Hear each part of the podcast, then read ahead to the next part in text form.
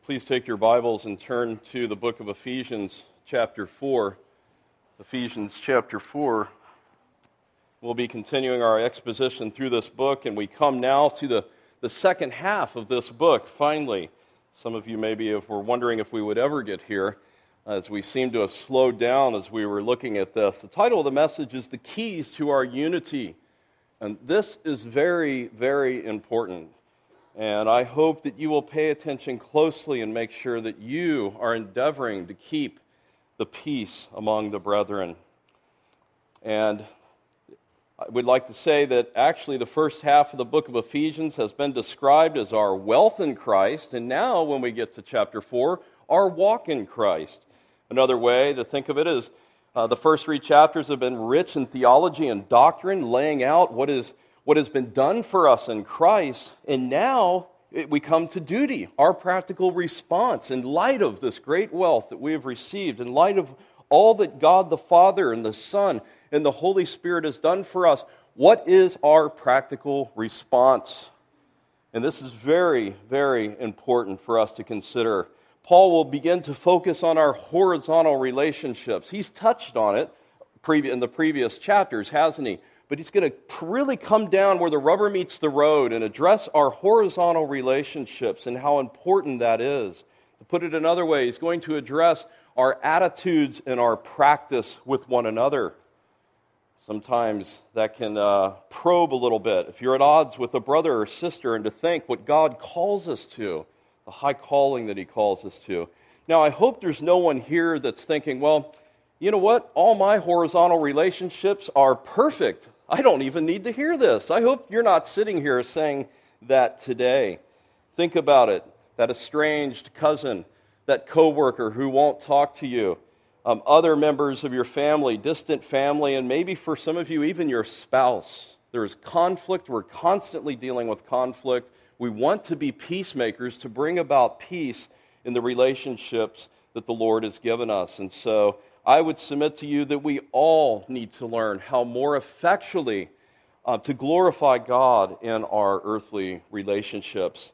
Now, by way of review, in chapters 1 through 3, Paul began with that huge doxology by which he, he spoke about how we've been chosen be, from before the foundation of the world. We've been predestined unto adoption of sons.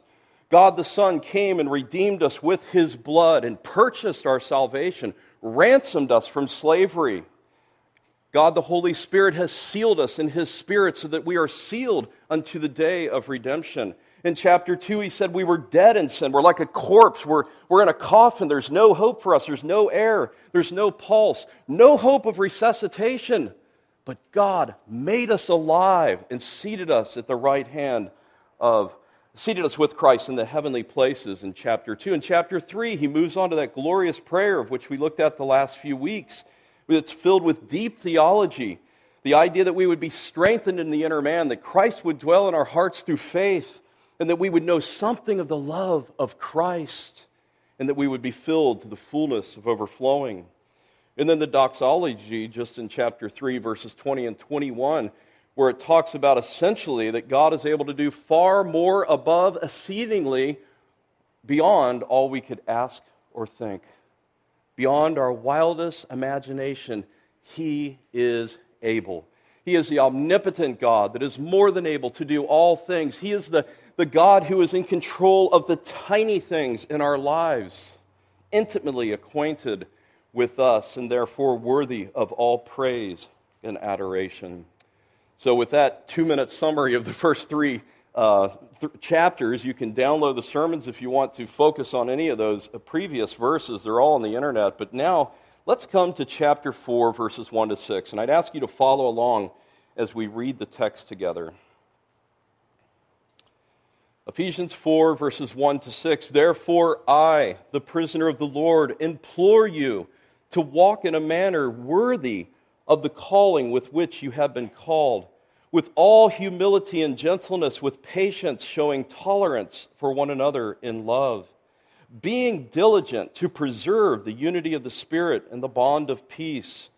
There is one body and one Spirit, just as also you were called with one hope of your calling, one Lord, one faith, one baptism, one God and Father of all, who is over all and through all and in all.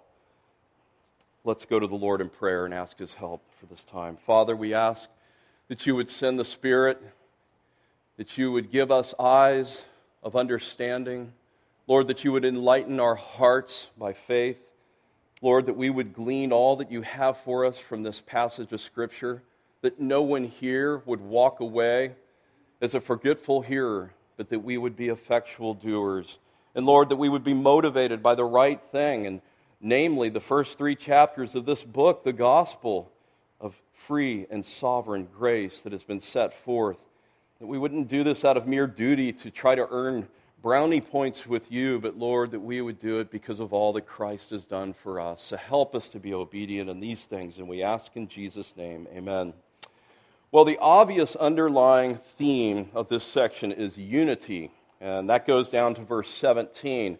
In my NAS version, it actually has a little you know, subtitle, Unity of the Spirit. That's a good way to describe this passage of Scripture um, here. So that's the obvious underlying theme. Now, it's not merely an external unity that, okay, we'll just be on our best behavior and, hey, I won't retaliate to him and her who, who get on my nerves and all of that, but it's internal. He's getting down to what really motivates us and what's really on the inside, something that's not naturally organic, and so we need to work at this. And by the way, unity does not mean uniformity. What do I mean by that? We all don't, all of a sudden, when we come to Christ, dress the exact same way with a polka dot tie or a striped tie or no tie or whatever. We all don't have the same gift. We all can't play piano as beautiful as Rochelle. Uh, we all don't have the same gift of encouragement or admonishment or of service or of teaching or whatever. God has given a diversity of gifts. That's next week. That's the preview for next week. If you drop down further in chapter 4, He's given some to be apostles and prophets and evangelists and pastors and teachers, all for the equipping of the saints. And so it does not mean uniformity. Most people are wired in such a way that they want to belong to something. Um, Deepu and I, and Rob and I, and some others have been talking about the idea of community and how people are wired in such a way they want to belong to something in the community or eh, be a part of a community or a club of some sort. That's the way God has wired us. I read uh, once, um, a few weeks back, I think, of a man who was so lonely and was not a part of anything that he would get his hair cut once a week just to have communication and the touch of another human being. We are wired in such a way that we need each other and that we want to belong to each other. And even in the secular world, if you join a club, you're expected to adopt its principles and promote its principles. If you try out for the Chargers, if you say, I'm really a diehard Bengal fan, they're probably you know, going to look at you and say, well, you know, we don't really want a, a fan of another team on our team. We want you to be behind us. When you join a club, you promote its goals and so forth. When you become a citizen of the United States of America, you, you, you repeat the Constitution, I believe, or something along those lines in the ceremony, but you are now a citizen of the United States and you want to promote this country, not fight against it. And so too when we come to Christ. God did not design us to be in such a way to when we come to Christ that all of a sudden we can move to the mountains and it's just me and God and we just live happily ever after. God has designed us and gifted us that we would be a part of a local church, that we would use our gifts in that way, that we would have the community of believers where we help and we prod and we admonish and we encourage one another to growth. And so the cause for us is the cause of Christ and the cause of his gospel, which is centered around the church. I'd like to also qualify as we talk about unity, it, it does not mean unity at any cost. Um, there's been various efforts and churches and groups who have made the fatal flaw of thinking these uh, ecumenical efforts are good, such as evangelical and Catholics together, 1994. Let's just let's just let down, you know, drop down all the differences so that we can come together and unite. No. Or the World Council of Churches, the same thing. No, it doesn't mean unity at any cost. That is not what Paul is saying. So today we're going to consider this under three simple heads the urgent call for unity, Next, the personal characteristics of that unity. And lastly, the doctrinal basis of this unity. So, first of all, Paul in verse 1, the urgent call to this unity, he begins to apply these doctrinal truths that have been there, that he's set forth in the first half of the letter. And notice it begins with the therefore. What is the therefore? Therefore, you have to look before that. It's the previous three chapters. It's as though he's saying, Since you Gentiles in Asia Minor have been blessed with all spiritual blessings, since you were once dead in sin and now alive with Christ and now seated with him, no, and no longer aliens, but now fellow citizens, now, in light of all of that, walk worthy of your calling. And Paul here, he reminds them again, I, the prisoner of the Lord. Now you remember chapter 3, verse 1, he reminded them as well. Why does he remind them of this? Why does he say that here? It's often at the beginning of epistles, right? But he's, he's reminding them here, and literally means one captive or bound in chains.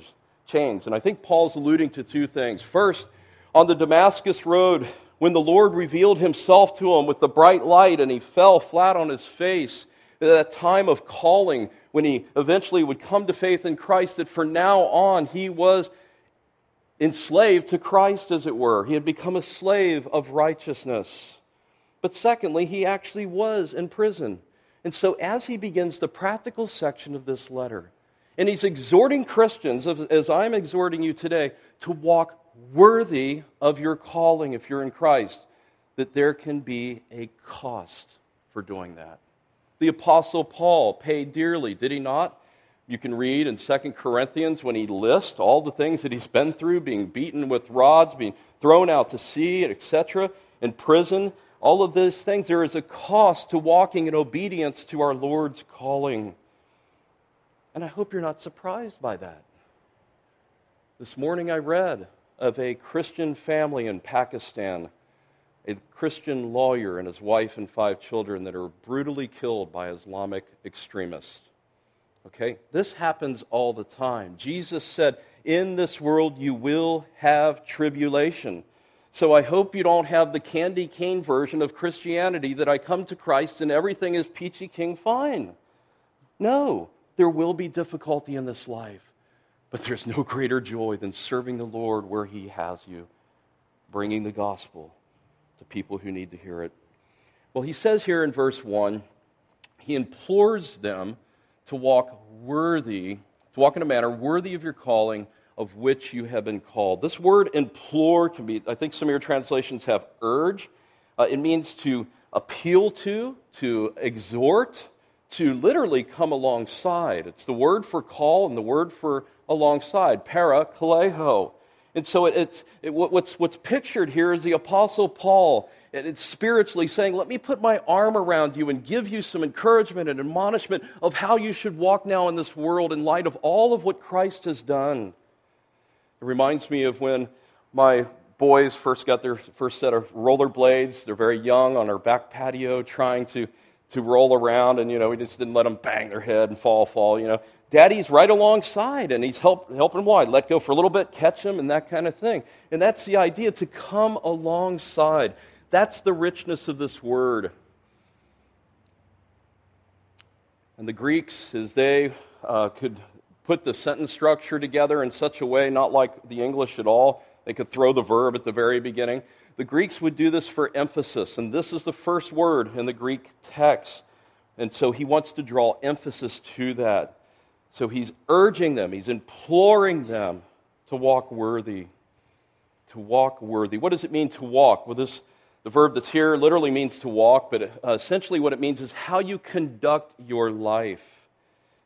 And so, conduct your lives in a manner worthy. This is a theme we're going to see throughout the next few chapters. You'll notice as we go through. In 4:17, he mentions walk. In 5:2, he says walk in love. In 5:14, to walk carefully. And so, this is a theme that will be repeated in the coming weeks. And to walk worthy what does that mean? What does it mean to walk worthy? It means the idea that now you are royalty. You are a son of the king. You are a child of the king, and so walk in such a way that you display that, that your life matches the high position of being a child of God, of being in Christ. Put it another way, that your daily practical life matches that high calling and standard. That's what it means. Walk worthy. Paul would tell the church in Philippi very similar thing with the idea of unity tied to it in Philippians 1:27 he says only conduct yourselves in a manner worthy of the gospel of Christ so that whether I come or see you or remain absent I will hear that you are standing firm notice in one spirit and in one mind striving together for the faith of the gospel so again to conduct ourselves worthy to walk in a manner worthy of the gospel. Now, what does he mean here when he says, worthy of the calling with which you have been called? By the way, the have been called is passive there. This is, this is something that we don't call ourselves. We don't lift a hand necessarily. We are called, irresistibly drawn by the Holy Spirit when we come to Christ. But this calling is the idea of a divine calling. It's an urgent invitation that comes to us to join together, implying a new relationship with another. And so it refers to the divine call by which Christians are introduced to all the privileges of the gospel, all the privileges of being a co heir with Christ. Paul says similarly in 2 Timothy 1 9, who saved us and called us with a holy calling, not according to our works we need to be reminded of that because our nature is such that we want to try to be good performance people, right? But it's not according to our works. He called us with a holy calling according to his own purpose. And Jesus reminds the disciples as well You did not choose me, I chose you. Don't blow your head up. Don't let your head get too big. You didn't choose me, I chose you. So that's the urgent call. Now let's look at verses 2 and 3 the personal characteristics of our unity. And in verse 2, he says, first, with all humility and gentleness. We'll look at that prepositional phrase first. And I'll ask you, are you known for being humble and gentle? Are you known for that? Would somebody describe you as that? Humility means to be lowly, denying, thinking a little of oneself, Biblical humi- humility means esteeming others as more important than yourself. It's the opposite of the popular self esteem teaching today in the public schools, isn't it? You just got to think so much about yourself and all of that. No, we are to think low of ourselves and to think much of others. And I mean that in the biblical sense. I don't have time to qualify that. In Philippians 2 3, he says, Do nothing from selfishness or empty conceit but with humility of mind, regard one another as more important than yourselves. Now, you have to remember the context of this letter, right? The context of this letter is in the first century to Asia Minor, Ephesus and the surrounding churches in Asia and so forth there. This trait was completely looked down upon in the first century. In fact, the Greeks and the Romans did not even have a word for humility. It was a Christian term that was put together actually around the time of Christ. And, it's an amazing thing. It was looked at as repulsive. Humility? I mean, pride was the thing that the Romans excelled in. But this is not anything new with the first century. The Old Testament is covered with verses along these lines, right? Think of Isaiah 57, for example. For thus says the high and exalted one who lives forever, whose name is holy. I dwell in a high and holy place. It's an amazing thing. You see the transcendence of God. He dwells in a high and holy place, and you realize your own sin that's so far away. But the verse goes on. And also with the contrite and lowly of spirit, in order to what? revive the spirit of the lowly and to revive the heart of the contrites.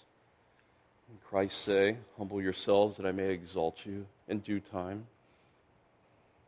The example of Jesus Christ in Philippians 2. Although he existed in the form of God, he did not regard equality with God a thing to be grasped, but emptied himself, taking the form of a bondservant, and being made in the likeness of men. Being found in, a, in the appearance as a man, he humbled himself, becoming obedient to the point of death. And by the way, not any death, death on a cross. John MacArthur brings out uh, an interesting vignette here. He says, Humility is ambiguous, or essentially, he didn't say that, but it's if you focus too much on it, right, it can turn into pride, the very opposite. And he says this humility is a virtue to be highly sought, but never to be claimed, because once it is claimed, it is forfeited. So when someone says, Well, I'm, I'm pretty humble, you, you've crossed the line, you're proud. And so it's to be highly sought after, but you never claim that you have arrived. And again, the quote in the New Testament God is opposed to the proud, but what? Gives grace to the humble. So it is no secret that our culture today in the 21st century, especially here in Southern California, is really not that different from the first century in Asia Minor, isn't it? Is humility extolled as a trait to, to boast in? Absolutely not. It is pride. It's taking, taking everything by in your own strength and exalting pride. And when it comes to the church, we need to understand that pride is the enemy of the church and pride is really the enemy of God. What was Satan's sin that cast him out of heaven? Pride. What is it, the root of every single sin that is committed? Pride. Pride promotes disunity in the church. And it is a grievous thing when, when it comes to the church and we begin to boast in our programs and boast in our building and we boast in all of this stuff. It, it, it, contradicts the gospel that we seek to promote. And so it's a grievous thing when pride comes to the church. That's why we have an emphasis here on the grace of God. That except for the grace of God, there go I. And here I am, a sinner saved by grace here. And here we are as a church gathered, a group of sinners. We've got nothing to boast in, in, our, in and of ourselves. But He's united us together, and we give Him all the glory for anything that He does through us. Now, think of ways that you can be tempted to be proud ways that Americans and you know, Christians fall into this too. We can tempted to, to be proud over our citizenship. Citizen of the United States of America can be overly proud in the military. Uh, your social status. I used to be lower class, I'm upper class now, and I'm glad I'm not like them. These types of things. Our possessions, our abilities, college degrees, our own looks, you know, a half an hour, 45 minutes in front of the mirror. Wow, oh man, wow, ooh, everybody, you know, come on, no. Break the mirror if that's your besetting sin. How about biblical knowledge?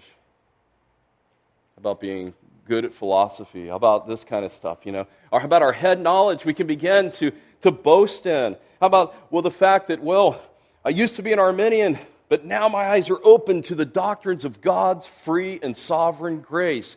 I got it all figured out. Oh, I know so much more than all of these other people. No, no. Who opened your eyes? Holy Spirit, the Lord did. That's why you know that. So we, may we be careful not to fall into pride. But he goes on, and really the fruit of humility leads into this next one. And that's why Paul puts it together with that preposition uh, back in Ephesians. He says, with all humility, and gentleness. Gentleness is the quality of not being over impressed with yourself. Isn't that amazing? Just to think about that. Or of one's self importance. It, it communicates meekness. And at the root of its meaning, it means to be courteous and to consider others. To be meek is not to be weak. To be weak is not to be a wimp. That's not the meaning of the word. What it means is waiving your rights rather than demanding your rights. As it has been said, meekness is power under control. Think of a lion that spends six months with a trainer, taken out of the, Sahara Desert, taken out of Tanzania, and it's wild and vicious when, it, when the trainer first gets him, but after six months, completely tame. Is, is, he weaker? Has he lost weight? No, he's still as strong. It's power under control. And if that trainer said, get the threat, it probably would obey. And so you would see that power. Just think of the Lord Jesus Christ. Come unto me, all you who labor and are heavy laden, and I will give you rest. And what does he go on to say? For I am gentle and humble at heart. Would you dare say that the Lord Jesus Christ was weak? Absolutely not. Who went into the temple and overturned the tables and drove them out of the temple? He had great zeal for his Father's glory and for his Father's house. He had great zeal to get to those who needed to hear the gospel and to heal the poor. Great zeal. And we see that even in him forgetting, forgiving our sins. What about Moses? It says in Numbers 12, this is amazing, that Moses was very humble, not just humble, more than any man who was on the face of the earth. Now that's amazing. Okay, so here's Moses. He's humble. Now you might say, well, that's said of him because, I mean, after all, he was 80 when he started, when he went to stand before Pharaoh. But no, he zealously goes before Pharaoh. And What does he say? Let my people go in the name of the Lord. Again and again, he went with power but he was very humble and meek. Likewise, among his own peers as well, right? When he comes down after meeting with God and he sees them worshiping a golden calf, and he comes down and he rebukes them, and you see that power and that zeal for God's glory being revealed. But yet it says he's a humble man. How about for you? We want to exert our rights sometimes, don't we? Maybe it happened to you today on the way to church on the freeway. Somebody cut you off. Here you are, hmm, hmm, hmm, humming a hymn, praying to the Lord. And who is this that cuts me? What do you, you know, you want to blow the horn or whatever, you know? You want to exert your rights because how dare you? And no, meekness. That's fine. Let him go, you know. Now, I'm not, again, not advocating being a wimp about this, but how about when somebody lets you down? you know, somebody doesn't show up for something or whatever, we can be tempted to, to say, How dare them violate my rights? That, that falls on me or whatever. No, we can just not exhort, ex, push for our rights. We need to waive our rights. Brethren, these two graces are graces that do not come naturally. If they come naturally for you, I'd like to talk to you afterwards. but uh, these are graces that need to be cultivated. And when, you know what cultivation involves? Plowing up the soil, loosening the soil, getting the right seed, planting at the right time, having the right water, keeping the weeds out, and all of that that's communicated. In other words, it's work. It's not going to come naturally. You can't buy a humility pill or an, a, a gentleness pill on Amazon. It's not going to work. We need to cultivate these things through godly Christian living. As Brother Rob read in our scripture reading in Colossians put on a heart of compassion, kindness, humility, gentleness with patience. It's something that we put on. Some of you have heard of Charles Simeon in England, um, Cambridge area in 1808. He fell sick for eight months and was exiled to an island, and uh, somebody else took over the preaching for him. And this man that stepped up to fill the pulpit, that preached five times a day, word was getting back to him He's preaching as good or better than you, Mr. Simeon. Now, he could say, well, jealous or whatever, you know, and all of that. But no, what he says is, I, don't want, I want to get the quote right. Now I know why I have been set aside, and I bless God for it. That the Lord could raise up somebody else that can bring glory to his name, that it's not all about him. Well, let's look at the second half of verse 2, the second prepositional phrase. You see the with there. With patience, showing tolerance for one another in love. It's linked together with the first phrase, or th- thought of it maybe as parallel phrases, but what does patience mean? Steadfastness, endurance. Here it means the idea of being able to bear up under provocation. You see the similarities there. Bearing up under provocation. And then he says in the NAS, uh, unfortunate, showing tolerance. It's a better translated bearing. Uh, the, even the King James and all the other translations have bearing with one another in love. Showing tolerance is a, is a valid translation. I like the idea of bearing better. But what does this bear, word for bearing mean? It just means to hold up, to put up with. And this participle here is actually has the force of an imperative. So we are uh, essentially, by the structure, commanded to bear up or showing tolerance for one another in love so that unity might be preserved. The word is used by Jesus when he says, You unbelieving and perverted generation, how long shall I put up with you, right? That's the idea, is to put up with one another in the local church. We are called to do this. Again, in Colossians 3, bearing with one another, forgiving each other.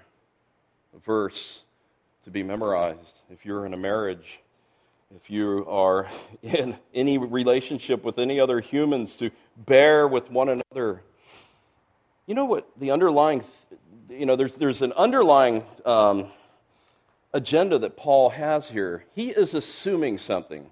He is assuming that we will have difficulty with those around us. He wouldn't be using these strong words, okay? And, and, and all of this. He's assuming we will have difficulty with those around us, and we should expect it.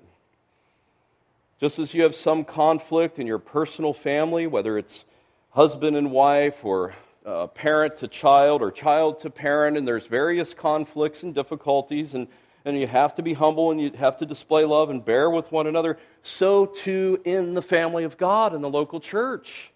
And we need to bear with one another, forgiving each other. A close knit community such as ours, we are going to see each other's flaws and we can exact our rights. We can point the finger all the time, all day long, but that's not unto peace. Now, I'm not saying overlook gross sin. I hope you understand that. I'm not advocating that at all. It's the petty annoyances that we can overlook in love that we're called to do. May the Lord help us with that. We would do well to consider 1 Corinthians 13, the love chapter, where it says, and think of this in the context of the church love is patient, love is kind, Love is not jealous. Love does not brag and is not arrogant and does not act unbecomingly. It does not seek its own and is not provoked and does not take into account a wrong suffered. Well, moving on to verse 3, he says, Being diligent, wow, being diligent to preserve the unity of the Spirit in the bond of peace. Uh, this is the other participle that has a force of an imperative here. Um, what it means is to make haste. Okay? There's no room for idleness, there's no room for just sitting aside. If you are a member in the church and if you are a Christian, you are to make haste to preserve the unity of the Spirit and the bond of peace. In other words, you have a role, and laziness is not an option. Be eager, be diligent to preserve unity, that state of oneness and harmony that we share together. And we're to make haste to do that. And he says, in the unity of the Spirit, in the bond of peace. What is a bond? Think of superglue. A bond is something that holds us together. It's something that holds us together. So to preserve the unity of the Spirit in the bond of peace. Now, Paul has talked much about peace already, hasn't he? In chapter 2, I'll just read chapter 2, verses 14 and 15, if you want to look at that. Speaking of Christ, that we've been brought near by the blood of Christ, and he says, But he himself is our peace, who made both groups into one, broke down the barrier of the dividing wall by abolishing in his flesh the enmity which is the law of commandments contained in the ordinances, so that in himself he might make the two into one new man, thus establishing peace. Now, what is he talking about there? If you were here for the expositions, obviously you know. It's Jew and Gentile being reconciled together and being reconciled in peace, something that they would never think of apart from the gospel of Christ because they were arch enemies. And Jesus is our peace. And because of his work, we can have peace with one another. Paul exhorts in 2 Corinthians finally, brethren, rejoice, be made complete, be comforted, be like minded, live in peace, and the God of love and peace will be with you. You see, we need each other. We need each other in the context of the local church. We need each other for Christian growth, to grow in our sanctification, to come into Christ like conformity. And if you're not a part of a local church, you're not benefiting from the mutual unity and encouragement that the Lord desires.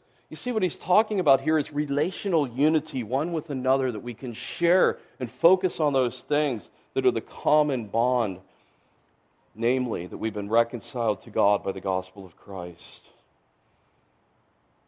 We need to be careful not to argue over the fine points of the law, rather, while ignoring the greater issues of the law. We need to be careful not to go down rabbit trails. Positively, this verse, what is it telling us?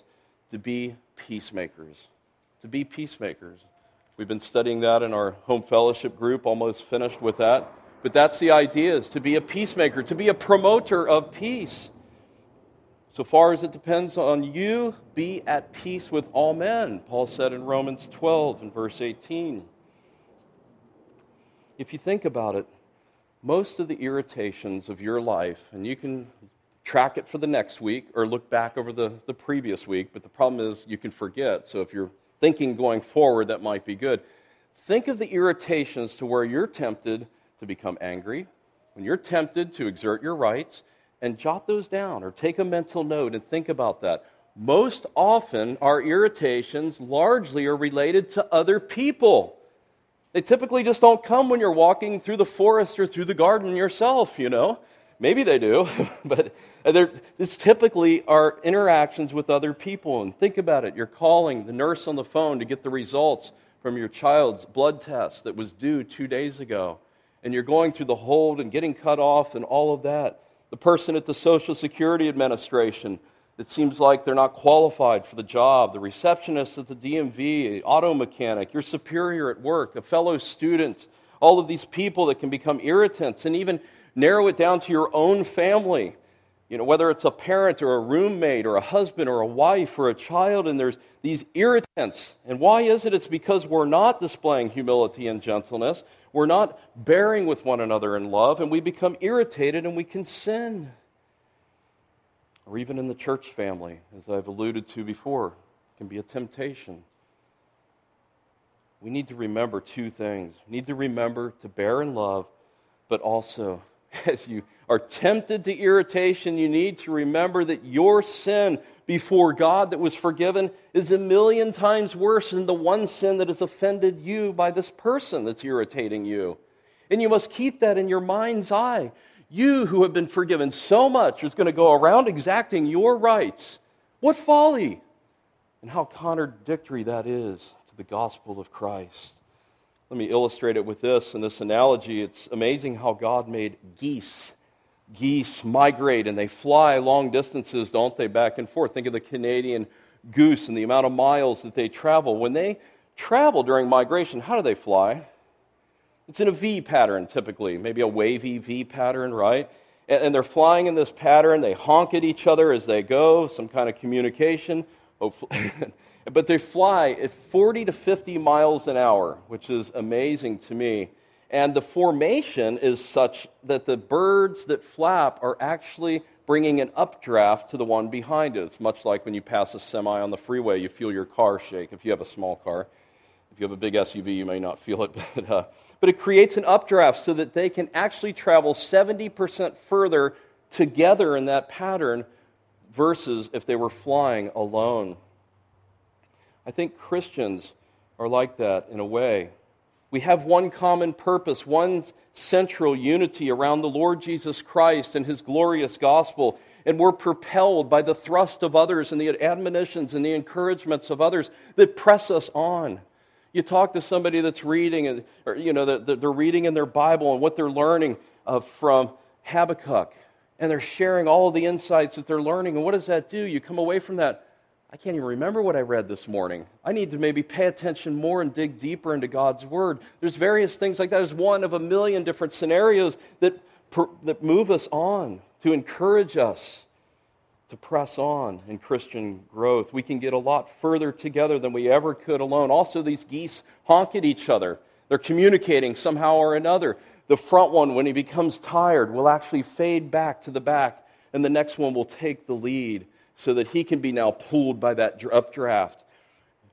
It's just amazing. And so the, the, the rear ones are sounding off to the front to stay the course, maintain your speed. And we too progress in our Christian growth more easily when there's somebody encouraging us, discipling us, caring for us, loving us in practical ways. We need to pray that the Lord would convict. There's so many that say they're Christians, but they don't want to be a part of a church. Hey, it's me and God, and I'm doing just fine. That's sad. They're depriving themselves of actually of growing and coming to know the Lord more. It's also noteworthy that the Lord Jesus Christ exemplified these qualities more than anyone else ever. Who was humble? Who was the, who's the epitome of humility? It's the Lord Jesus Christ. In his gentle touch, even to a leper of which nobody else would touch, and he comes and he heals bearing with one another. Here it is, the sinless Son of God come to earth to dwell among sinful men, talk about feeling like your rights have been violated? Think of what Christ endured. Should make us wither in conviction and grieving over our sin. Well, we've seen the urgent call to unity, the characteristics. Now, finally, briefly, the doctrinal basis of our unity. And this is very important. Paul lists seven things in verses 4 to 7 or four to six rather, if you were to break them up. There's seven things. They're built around the Trinity, that's obvious. The Spirit in verse four, the Son in verse five, and God the Father in verse six. And so it's clear, eh, but the, the overall thrust of this, the context is unity. And so doctrinal, being doctrinally sound and being careful of error is very important to maintaining our unity. You see, those who have the ecumenical efforts even the ELCA and recently exchanging pulpits with United Methodists, and it's okay to have homosexual ministers and all that. You know, trying to maintain unity like that with other denominations, you're ripping out pages of Scripture, and you're doing it for the sake of saying that we have relations. Or evangelicals and Catholics together. What could be further from being unified? With transubstantiation and other heresies of depending on works for salvation. I'm not saying there can't be truly converted people in the Catholic Church who don't understand what the church teaches, but if you understand what the Roman Catholic Church teaches, you cannot be a Christian because it undermines the finished work of Jesus Christ. So what Paul's emphasis here is is you must have a doctrinal basis for your unity. It's not just unity for unity's sake. And so what does he say here? First, He says in verse 4 there is one body. There is one body of believers, the church that is purchased with the blood of Christ. He's made this clear from chapter 2 and verse 13. But now in Christ, you were, who were formerly afar off, have been brought near by the blood of Christ. He talks about how we are no longer strangers and aliens, but now we are fellow citizens with the saints and are of God's household goes on to talk about we're individual building blocks in the spiritual temple of God. There is one body. There's no longer Jew or Gentile, slave or free. There's one body of Christ. And so, in light of those scriptures, let me ask you, brother or sister, are you indifferent when there is conflict and division in the church? You just think, oh, they're at it again or whatever. And I'm thankful, and you're to be commended that I don't, I'm not aware of any big divisions or conflict or disunity, and I'm thankful. But Paul is cautioning us, and we've all heard of situations that are dreadful and terrible, and so we need to be warned. But we can't be indifferent when that's happening. You go to you think about how far Jesus Christ went to redeem his people so that we would become one body of believers. It is so contrary to what Christ came to accomplish. Even in his high priestly prayer, he says, that they all may be one, just as you, Father, are in me and I in you, so that they also may be in us, so that the world may believe that you have sent me. He goes on and says, One Holy Spirit. There's one true Holy Spirit that indwells every single child of God. If you're a child of God here today, the Holy Spirit dwells on the inside. There's one Spirit that comforts and consoles and, and furthermore illuminates God's Word for us so that we can have understanding. There is one Spirit through His ministry that always points to the grandeur and glory of the Lord Jesus Christ. There's one Spirit who convicts us of sin. There's a Spirit that can be grieved, as we'll see at the end of this chapter later in a few weeks but we are sealed in the Spirit. We have a pledge of our inheritance from the Holy Spirit. And so there's one Spirit, the Holy Spirit. But next he says, one hope of your calling. Again, this is the divine call. It's the same word as up in verse 1. The same hope of being predestined and adopted and chosen of God and redeemed. One calling. And that should unify us together. We share in this hope. We have so much in common the common bond of Jesus Christ, that it's His blood that purchased me, it's His blood that purchased you and you and you. And we seek to glorify Him. In God's wisdom, He brings other blood bought Christians to confront and to challenge and encourage and to edify us. And that's part of the benefit of having a close knit church family. And so, if you're on the outskirts today, I beg you, come in, join in, if not this church, some other church. Become a part of a local expression of the local church so that you can benefit from these things. In verse 5, he says, One Lord, one faith, one baptism. There's one Lord, the Lord Jesus Christ. He is the master over all, He is King Jesus. In chapter 1 of Ephesians, he says, And he put him in subjection, all things in subjection under his feet, and gave him as head over all things, even the church. Jesus Christ is the senior pastor of this church. He is the head of this church. And he is Lord. I don't have time to expose those who would say that I can have him as Savior and not as Lord. No, it's a Lordship salvation. Philippians 2, it says, so that at the name of Jesus, every knee will bow, those who are in heaven and on the earth and under the earth, and every tongue will confess that Jesus Christ is Lord to the glory of God the Father. One faith. We are saved by faith. We are united to Christ when we believe in a very supernatural way. There is one true faith, and we Christians have that same faith.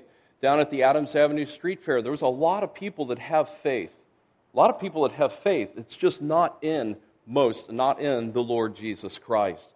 It's in whatever other things that they think is right, that they're passionate about. Pluralism and postmodernism prevails today with no absolutes.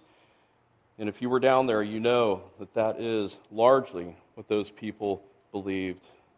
Look in the pastoral letters, especially 1 Timothy, that the faith refers to a body of doctrine. It's not only the faith we're justified by faith when we savingly embrace Jesus Christ, but it's referring to a body of doctrine and the pastoral epistles again and again. And in 1 Timothy 1.19 it says, keeping faith and a sound uh, conscience. Keeping orthodox doctrine. It's referring to a body of doctrine. he says, next, one baptism. One baptism. Jesus Christ instituted two ordinances do you do those in your mountaintop retreat as you and the Lord just live on by yourself? No. It's in the context of the church. Think of those ordinances. When one is baptized, we saw many pictures of baptisms last night at the uh, celebration of the 20th at GBC Escondido. Think of what happens when one is baptized. They're baptized into the church, they become a part of, a, of the family upon profession of faith. But also the Lord's Supper that also unites us together, doesn't it? We're coming together recognizing we're all sinners saved by grace, trusting in the finished work of Jesus Christ. That's why it's called communion. And you can say, well, I have my own communion and cup and bread between me and the Lord. No, it's meant to be their, their ordinances of the church. And so Paul is choosing these things very purposely. what is baptism? Well, whether it's spiritual baptism when we come to faith in Christ or water baptism, there's some debate there. I think it could refer to both, but water baptism simply is an outward symbol of what? An inward reality. When you are changed, when you are transformed, when you're regenerated, you proclaim that to the world by being baptized by immersion. It's a picture of the old man dying and the new man coming up out of the water. And by the way, this refutes this passage right here, the Church of Christ doctrine that you better be baptized every time you backslide a little bit, every time you sin, and you're rebaptized and rebaptized and rebaptized. It says one baptism. There's one baptism. the pattern in the book of Acts is that you hear the word of God proclaimed, the good news of the gospel of Jesus Christ. You're convicted of your sin, you repent of your sin, you believe and you embrace Christ, and then you are baptized upon profession of faith and then added to the church. That's the New Testament pattern. what you see today is that there's magical prayers. They wouldn't call them magical. Altar calls, filling out of cards. And when people do this, they say, never question your salvation. You're a Christian forever, no matter how you live. That's wrong. And then finally in verse 6 one God and Father who is over all. Paul ends with the first person of the Trinity in the book of Ephesians. It has been set forth as the Father as the one uh, paternity. And again and again, it's Father, Father. He's Father of us all, even at the beginning of the prayer in 315. Every family in heaven and on earth derives its name before the Father. He is creator of all, He's behind the recreation of every child of God. What do I mean by that? When we, are, when we believe and we are sanctified and we are transformed. Father of all, over all, and through all. Well, we've seen briefly the urgent call to unity, personal characteristics of unity, and the doctrinal basis of unity. We can't forget that. Now, in conclusion, just two simple points of application you must endeavor to maintain unity in the church. If there's anything you take away from this, if you are a Christian and you're a member of a church, you must endeavor to maintain unity in the church. And not only in this church, but among our relations with sister churches as well. That's important too. I don't have time to go into that. Do you really think that this is important? Paul certainly does. He's taken a, a good amount of section of this letter to emphasize this. And despite our own sin and despite Satan, who is the enemy of our very souls, we are called to reflect this unity to others in the form of humility and gentleness and patience and bearing with one another it's not enough to do it here when you come to church, when you're at Sunday school, and when you're at Bible studies. It must go beyond church, into the home, into the workplace, into the various spheres of your life. You must walk in humility and gentleness and bear and forbear, not only here in the church, but in the home and in the world. So many churches have been blown apart. So many churches have been divided and split up over petty things. And we need to have warning signs. If you have cold hearts and there's a lack of zeal for following the Lord, those are warning signs. Unholy lives, unchecked lives, neglecting reading the scriptures, neglecting praying. You're cultivating a, a carnal mentality, and that's the very seeds that will blow churches apart because disunity is not far away one of the reasons why we practice church discipline. When someone goes astray like that, that far, that we lovingly admonish them and lovingly point them to bring them back in. One of the Puritans said, Pride is the sinner's torment, but humility is the saint's ornament. Are you wearing the saint's ornament of humility today? The Holy Spirit can change us. We all fail in these high callings that Paul is setting forth here, but with the Holy Spirit, with accountability, with faithful um, engaging and serving the Lord, there is hope, and we can change and grow in more um, Christ like conformity as we focus on Him. And then lastly, doctrine doctrine is important. We try to encapsulate doctrine in Sunday school and in the various teaching opportunities and, and even in the the preaching. You know, over the last several months, there's been teaching on the second coming of Christ, election, the doctrine of justification, the priestly work of Christ, the doctrine of the resurrection, the doctrine of ecclesiology and attributes, the person of God and predestination, just to name a few. But these things are important. And see, there's so many out there that say, we don't need doctrine. Just give us love. Just give us the milk. Just give me the baby bottle so I can have that. No, we need to have a doctrinal foundation so that we will not be easily swayed to and fro. That's further down in chapter 4, like the waves tossing. And so its doctrine is important. Lastly, if you're here today and you're not a Christian, you've got nothing to offer to the unity of the church. You need to be first unified with the Lord Jesus Christ, the one who has died for unworthy sinners the one who spilled his blood on the cross for wretched sinners, the one that endured all hostility.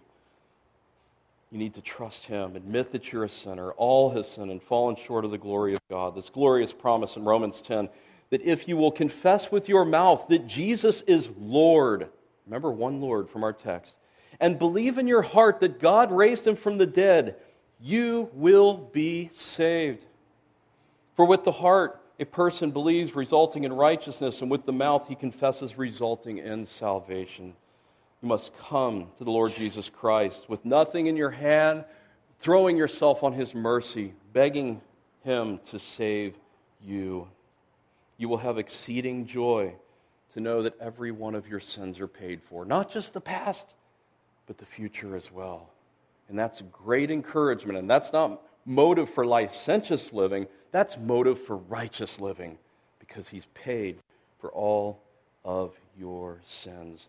And if you resist his gracious invitation to come unto me, all you who are weary and heavy laden, that is an indication of a proud spirit.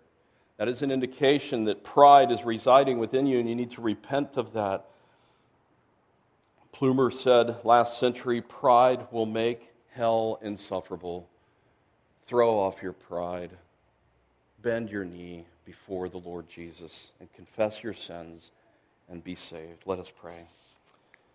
Father, we thank you so much for the inspiration of the Scriptures, and we thank you so much for this portion of Scripture before us here and the great emphasis that the apostle gives to our unity. Lord, I pray that we would hear the urgent call for unity. Pray that we would personally seek to cultivate these graces in our life that we might be assisted to maintain unity. And Lord, may it never be that we want to cast off doctrine, Lord, and may we realize that we need this doctrinal basis for our unity as well. Lord, we thank you for this time and your word. We pray your blessing on the rest of our service. In Jesus' name, amen.